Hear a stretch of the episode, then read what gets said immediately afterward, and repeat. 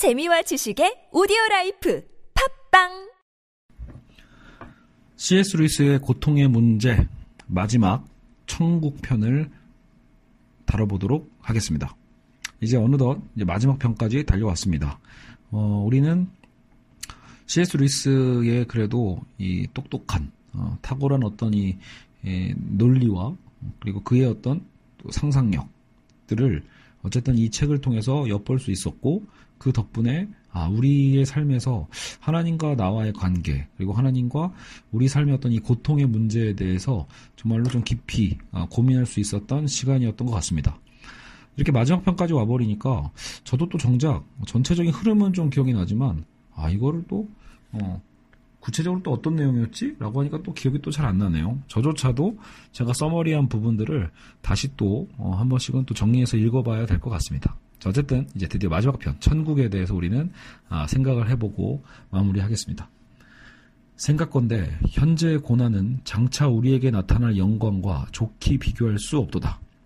사도 바울의 그 어, 메시지였죠. 그러니까 현재 우리의 고난은 장차 우리에게 나타날 영광과는 비교할 수조차 없다. 그만큼 우리는 천국에 대해서 이제 우리는 어, 기대하고 고대할 수 있습니다. 근데 문제는 뭐냐면 우리가 지옥편을 다룰 때도 이 문제를 다뤘는데 천국과 지옥이라는 그 개념 자체가 특히 천국은 이런 문제가 있어요. 오늘날 우리는 천국에 대해 언급하는 것조차 창피하게 생각한다라는 거죠. 사실 그렇죠, 여러분. 요즘은 요즘 대놓고 아 나는 하나님 믿으면 천국 갈 거야. 나는 그게 너무 기다려져. 이렇게 그 평소에 얘기하는 실제로 기독교인도 많지도 않아요. 왜냐면 너무 그렇게 얘기하면 적나라한 느낌이잖아요. 그러니까 뭔가 아 내가 정말 천국 뭔가를 노리고 어, 자꾸 우리는 그런 심리가 있거든요. 무언가를 목적으로 하는 것 자체가 나쁜 건 아닌데도 불구하고 괜히 내가 거기서 이득만을 얻으려고 마치 믿는 것처럼 그런 어떤 속물처럼 보일까봐 우리는 두려워한다라는 거죠. 그래서 우리는 천국에 대해 언급하는 것조차 창피하게 생각한다는 거. 하늘에 있는 그런 그 파이, 하늘에 있는 그 먹을 것에 침을 흘린다는 놀림을 받지는 않을지, 그리고 혹은 지금 이곳에 행복한 세상을 만들어야 하는 그 의무를 등진 채 도피하려 한다는 말은 아닌, 지 그런 것들을 듣기가 두려운 거죠. 음. 야 너는 지금 이 세상을 변화시킬 생각 안 하고 천국에 가서 쉴 생각만 하고 있냐? 이런 어떤 비판도 우리는 들을 수 있게 된다라는 거죠. 자 그러나 루이스는 그래도 우리의 이런 복잡한 머리를 다시 한번 명쾌하게 정리를 해줍니다. 그러니까 정작 중요한 건 중요한 건 뭐냐? 그래서 하늘에 그 파이가 있냐 없냐라는 거예요. 그러니까 다시 얘기하면 정말로 천국이 있는지 없는지 둘 중 하나밖에 없다는 사실이다. 파이가 없으면 여러분 기독교는 전부 거짓이라는 거예요. 우리가 뭐 그동안 쓸데없는 짓을 한 거고 시간 낭비한 게 된다라고 루이스도 단호하게 얘기를 합니다. 결국 파이가 없고 천국이 없다라고 확실히 믿을 게 아니라 천국이 있다라는 믿음을 갖고 있다라면 천국 자체에 대해서 생각하는 것을 당연히 아, 창피할 필요가 없다라는 거예요. 천국은 대가만 바라는 사람이 갈망하는 것들을 하나도 제공해주지도 않는 곳이요. 게다가 그러니까 안심하라라는 거죠. 아, 내가 너무 속물처럼 천국을 어? 어떤 그 내가 이 삶의 어떤 대가로서 내가 꼭 가야 되는 어떤 그런 곳, 어, 내가 너무 그 하늘에 있는 그 파이에만 침을 흘리고 있는 자로 보이지 않을까라는 걱정을 하들 말아라. 왜냐하면 애초에 천국에 갈 사람들은 그렇게 대가만 바라는 사람은 어, 하나도 들어주지 않는 곳이니까 말이죠. 마음이 청결한 자가 하나님을 보게 된다고 말했던 그 성경 구절은 하나도 틀린 게 없다라는 거죠. 마음이 청결한 자들만이 하나님을 보고 싶어 할 테니까 말이죠. 예, 그리고 그들만이 당연히 천국에 가 있겠죠. 그리고 모든 상급이 동기를 훼손시킨다고도 생각하지 말자라는 거예요. 그러니까 여러분 왜 상급이 뭐가 문제냐라는 거죠. 모든 상급이 동기를 훼손하는 건 아니다. 예를 들어 한 여자를 사랑하는 남자가 그녀와 결혼하고자 해서 결혼이 목표죠. 그 결혼을 목표로 한다고 해서 대가만 말한다고 비판할 수 없듯이 말이죠. 음. 그러니까 이러면 문제겠죠, 여러분. 결혼을 하기 위해서 뭐 어느 남자든 어느 여자든 상관없다. 뭐 이런 식으로 연애를 하는 거라면 비판받을 수 있겠지만 그게 아니라 그 여자를 사랑해. 그 여자를 사랑하기 때문에 그 사랑하는 여자와 영원히 함께하고 싶어서 결혼이라는 것을 꿈꾼다라면 그 결혼이라는 것, 이라는 그 상급이 대체 뭐가 문제냐라는 거죠. 그렇죠? 사랑한다면 그 대상을 즐기고 싶어 하는 것은 당연하다라고 얘기하는 거죠. 그래서 우리는 그 동기에 대해서 내가 천국을 원하는 그 동기에 대해서 어, 구분하실 필요가 있다라는 겁니다. 혹은 우리가 천국을 갈망하지 않는 것은 아닐까라는 의문도 있어요. 애초에 우리는 천국 자체를 갈망하지 않는 건 아닐까? 네. 근데 여러분 실제로 오늘날 대부분 종교가 인기가 더더욱이 없잖아요. 기독교도 인기가 없고. 그러니까 무신론 스스로 자칭 무신론자가 넘쳐나는 시대인데 그러니까 천국을 갈망하지도 않는 사람들이 정말 많은 것처럼 보입니다. 그런데 루이스는요. 굉장히 단호하게 여기서 한 가지 논리를 얘기하고 있어요. 그러니까 그건 망상이라는 거죠. 즉 천국을 우리가 갈망하지 않았던 적은 단 한 번도 없다라고 굉장히 단호하게 얘기합니다. 루이스는 이제 이거는 제가 보기엔 여러분 책을 직접 보시는 게 나을 것도 같아요. 본문에 이건 저기 문학적인 표현들이 나오거든요. 그래서 제가 이렇게 요약해서 보기에는 어, 이 설득력이 좀 떨어지는데 어, 자 오히려 우리는 마음속으로 천국 외에 다른 것을 갈망한 적이 과연 있었는가 되물을 필요가 있다. 즉 우리는 항상 천국을 원했다라는 거죠. 천국이 뭔지 몰라도. 그러니까 여러분 이건 그 기독교의 교리를 듣지 않았어도요. 그러니까 모든 인간 안에 보편적으로 이미 그 마음이 있다라고 루이스는 되게 단호하게 얘기하고 있는 거예요. 근데 그게 또 다 다르다는 거죠. 무언가를 되게 갈망하는데 그 다른 이들은 또 알아채지 못하는 나만 느낀 어떤 매력과 갈망이 보통 우리 삶에서 막 드러날 때가 있어요. 뭘 먹을 때일 수도 있고 어떤 운동을 할 때가 될 수도 있고 어떤 공부를 할 때가 될 수도 있는데 이상하게 나는 거기서 엄청난 매력과 갈망을 느끼는데 다른 사람들은 또 눈치채지 못해. 왜냐하면 하나님은 우리를 다 다르게 지으셨거든요. 중요한 건 뭔가 거기서 가장 이상적인 그 무엇을 어, 누릴 듯 말 듯한 그런 게 있, 거든요 애틋함. 우리는 삶을 살아가면서 나만이 느끼는 그런 갈망을 많이 경험하는데 정작 근데 그 갈망하는 그 무언가를 붙잡았던 적은 한 번도 없었다는 사실이죠.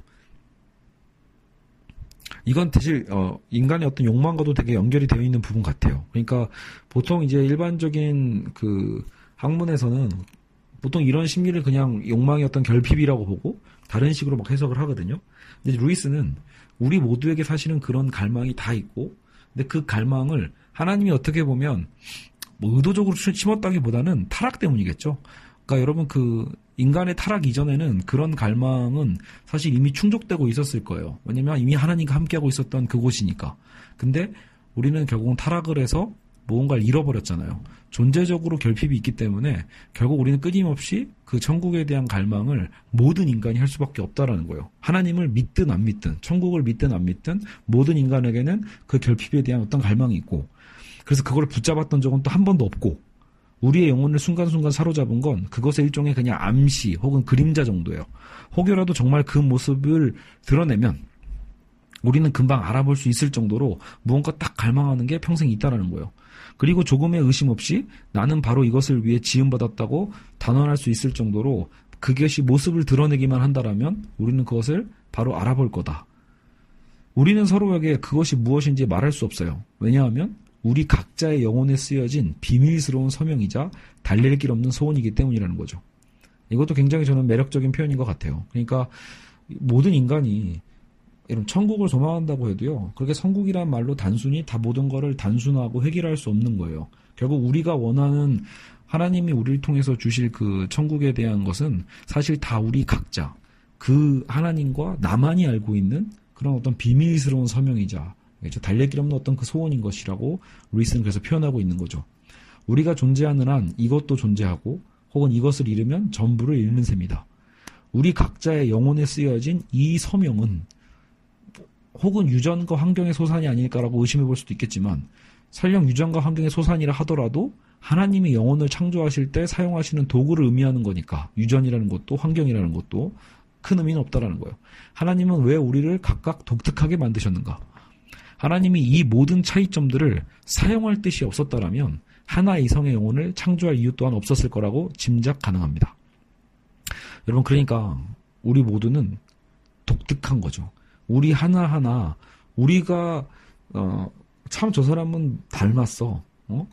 혹은 우리가 정말 많은 타인들을 보면서 그냥 저들은 이렇게 너무 쉽게 쉽게 표현하지만 그거야말로 사실 인간의 타락의 전 상징이라고 봅니다.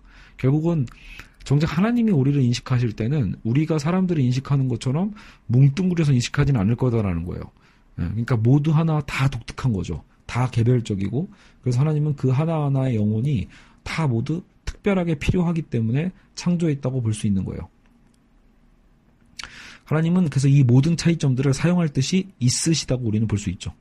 우리에게는 비밀의 열쇠가 있습니다. 우리는 그때 직접 자신의 눈으로 그분을 볼 것이고 죄를 제외한 우리의 전 존재는 지극히 만족스러운 상태에 이르게 될 것이죠.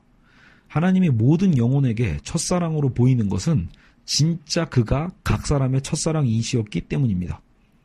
그 단순히 상징이 아닌 거예요. 하나님은 정말로 우리의 첫사랑이었던 거죠. 천국에 있는 나의 자리는 오직 나 한 사람을 위해 만들어진 자리입니다. 그래서 루이스의 이 개별성에 대한 관계가 굉장히 잘 드러나고 있는 부분입니다. 그러니까 가끔 여러분 우리가 이거 어떤 구원론을 다룰 때 자꾸 이렇게 교회라고 말하는 거 교회는 물론 좋은 거죠. 하지만 중요한 건 그 교회라는 것 안에 숨어서 마치 뭐 다 같이 세트로 막 구원되고 세트로 그냥 나도 거기에 막 그냥 희석돼 가지고 대충 어떻게 섞어보려고 하는 그런 심리들이 꽤 있다라는 거예요.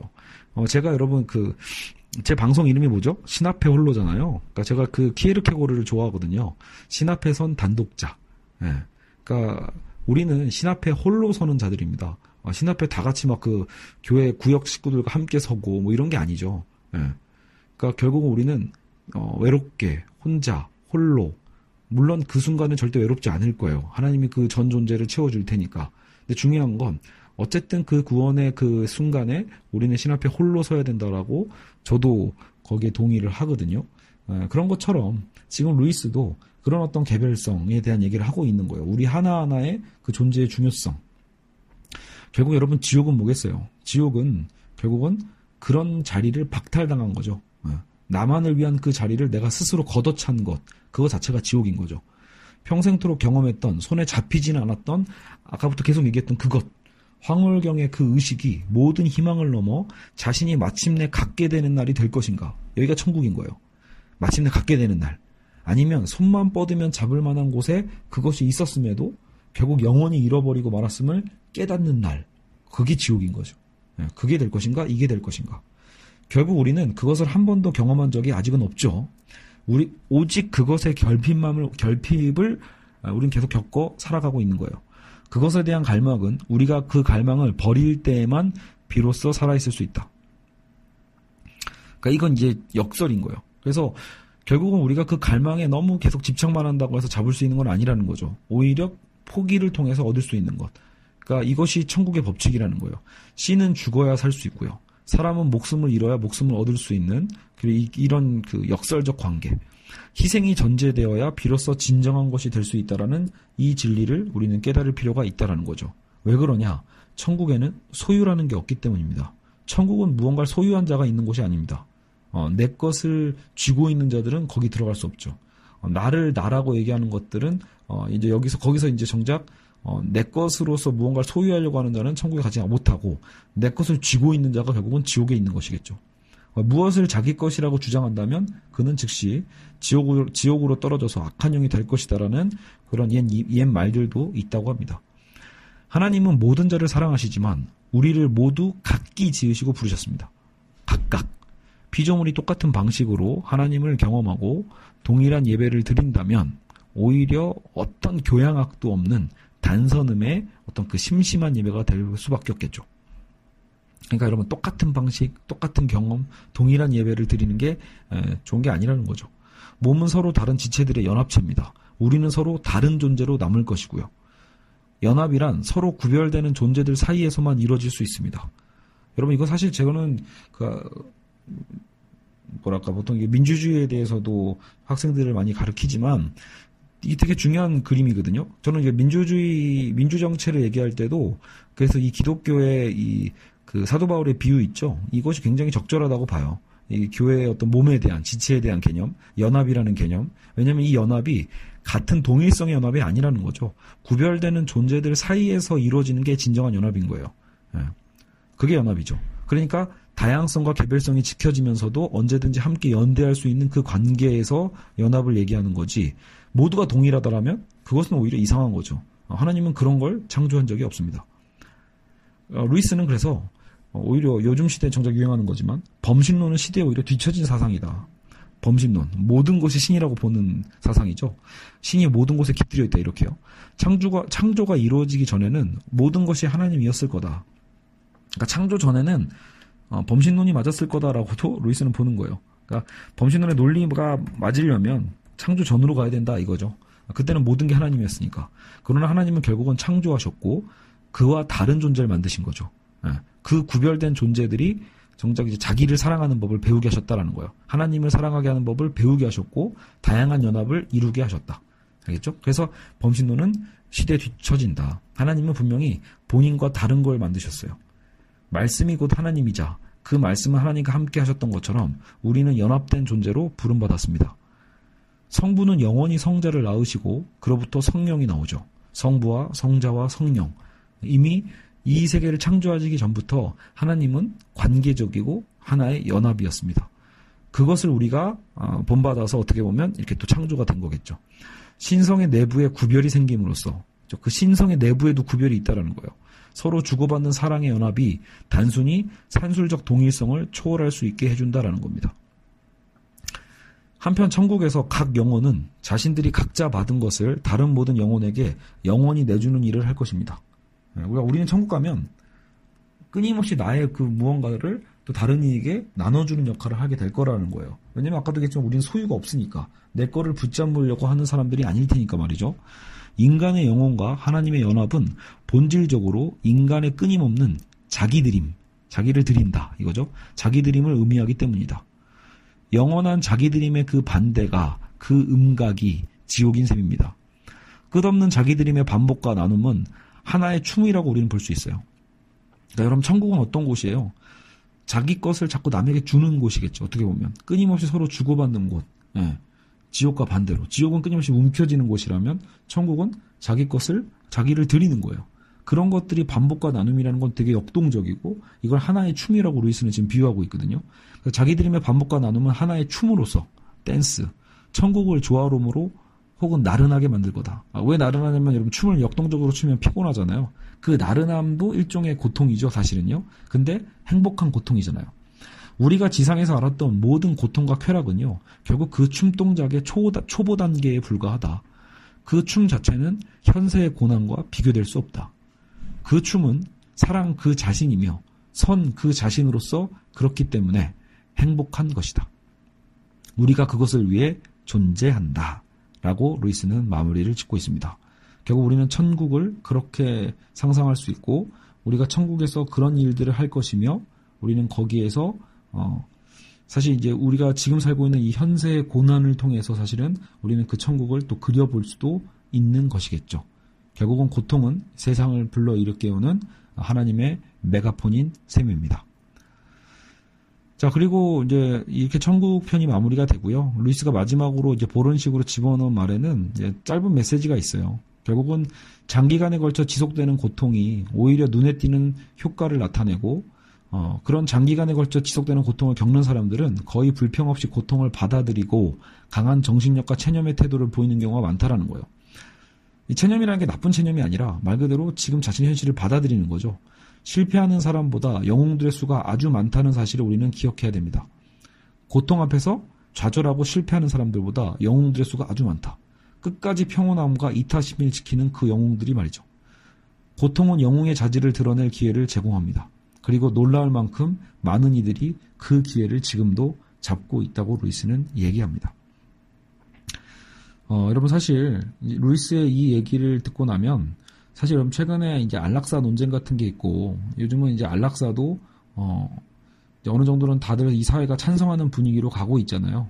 근데 문제는 그 뭐 칸트 철학뿐만이 아니라 기독교에서도 안락사를 주로 반대하게 되는 이유 중에 하나는 바로 이 부분 때문에 그럴 겁니다. 이 고통에 대한 부분에 대해서 안락사가 너무나 자연스러워지면 그 누구도 어, 자신이 견딜 만한 그 고통조차도 견뎌내지 않고 극단적인 선택을 할 가능성이 매우 높 아질 거다라는 거죠.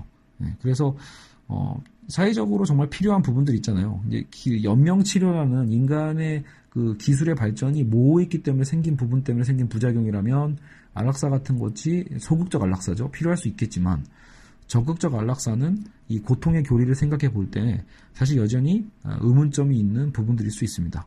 네. 그래서 과연 우리는 그 끊임없는 고통, 장기간의 어떤 고통 속에서 어, 놀라운 영웅으로 거듭날 수 있을 것인지, 예, 아니면 거기서 실패하고 체념할 것인지를 우리는 선택해야겠죠. 자, 그리고 이제 이렇게 고통을, 루이스의 고통의 문제는 끝이 났는데, 어, 결국은 이 루이스가 말하는 이 고통에 대한 정의가 그럼에도 불구하고 현재 우리가 진짜 겪고 있는 그 고통의 그 지금 너무 고통스러운 분들 있죠. 고통과 절망에 있는 분들에게는 사실 근데 이 고통의 문제가 그렇게 위로가 되지는 않습니다. 오히려 어느 정도 고통을 견뎌낸 상태에서 지나온 상태에서 루이스의 고통의 문제는 아 그렇구나 아 정말 그렇구나라고 하면서 우리를 깨닫게 해주는 놀라운 책이지만 내가 정말 지금 고통 가운데 있는다라면 그렇게 위로가 되지는 않을 수도 있어요. 왜냐하면 루이스조차도 나중에 사랑하는 연인을 잃고 나서 다시 헤아려 본 슬픔이라는 책을 쓰거든요. 그래서 루이스가 그때 어느 정도 이 고통의 문제를 썼을 때 본인의 어떤 당시에 대한 반성도 좀 해요. 반성이라고 하면 좀 이상하지만 본인이 정말로 이런 참을 수 없는 고통의 순간에 이렇게 던져졌을 때 그 고통을 또 역시 그대로 잘 표현하고 묘사해내거든요. 그래서 루이스의 이 고통의 문제는 이 책에서 완성되는 게 아니라 루이스가 어, 썼던 헤아려 본 슬픔을 어, 여러분 이제 거기까지 읽으셨을 때 어, 루이스가 생각하는 고통에 대해서 우리는 어, 완전히 정리할 수 있게 됩니다. 다만 그것은 어, 강의할 필요가 없는 책이고요. 헤아려 본 슬픔은 루이스의 그 고통의 심정이 정말 절절하게 문학적으로도 그려져 있기 때문에 누구나 그 고통의 공감대 속에서 읽으시면 될 것 같습니다. 자, 그동안 우리 C.S. 루이스의 고통의 문제를 어, 청취해 주시고 어, 시간 내서 들어주셔서 정말로 감사합니다. 어, 루이스의 순전한 기독교를 처음 읽었던 게 2000, 2000년대 초반인데 2001년인가 그때 군대에서 처음으로 순전한 기독교라는 책을 보게 됐었는데 그때 이후로 어느덧 제가 순전한 기독교뿐만 아니라 루이스의 고통의 문제까지도 이렇게 해설할 수 있게 됐다라는 점에서 정말 스스로도 좀 대견하기도 하고 다행이라는 생각이 들기도 합니다. 정말 언젠가 기회가 된다면 또 루이스의 마지막 그 뭐랄까 변증서라고 할까요? 기적이라는 책을 또 한번 다루긴 다뤄야 될 텐데 그게 또 언제가 될지는 저도 잘 모르겠습니다. 한동안은 잠깐 루이스를 또 손에서 놓고요. 네, 다른 주제로 넘어가 보도록 하겠습니다. 그동안 애청해 주셔서 감사합니다.